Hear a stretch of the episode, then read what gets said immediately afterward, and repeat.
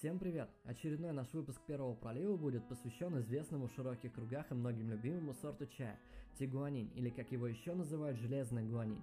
Это также улун, как и два предыдущих чая в Первом проливе, только вот степень ферментации его все же несколько ниже, чем у восточной красавицы или у габированных улунов.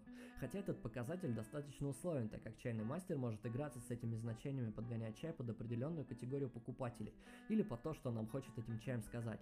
А чайный мастер не один, а значит вариантов степени прожарки, ферментации, ферментации или даже выдержки может быть просто бесконечное количество. Но все же в общей тенденции тигуанин все же более зеленый, чем восточная красавица, например. В основе названия красивая легенда о чаеводе, который 10 лет преподносил чай Бодхисаттве Гуанинь, за что был награжден чайным кустом, а получившийся из куста чай он назвал в честь богини, сомкнув тем самым круговорот даров.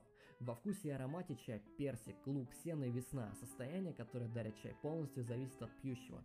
Тут, как в поговорке, красота в глазах смотрящего, что вы чаю позволите с собой сделать, так он на вас и повлияет. Заваривается улун при температуре не больше 80 градусов, а выдержит при хорошем сырье до 7 проливов. На этом все, с вами был подкаст «Заходи на чай» его рубрика «Первый пролив». Любите чай?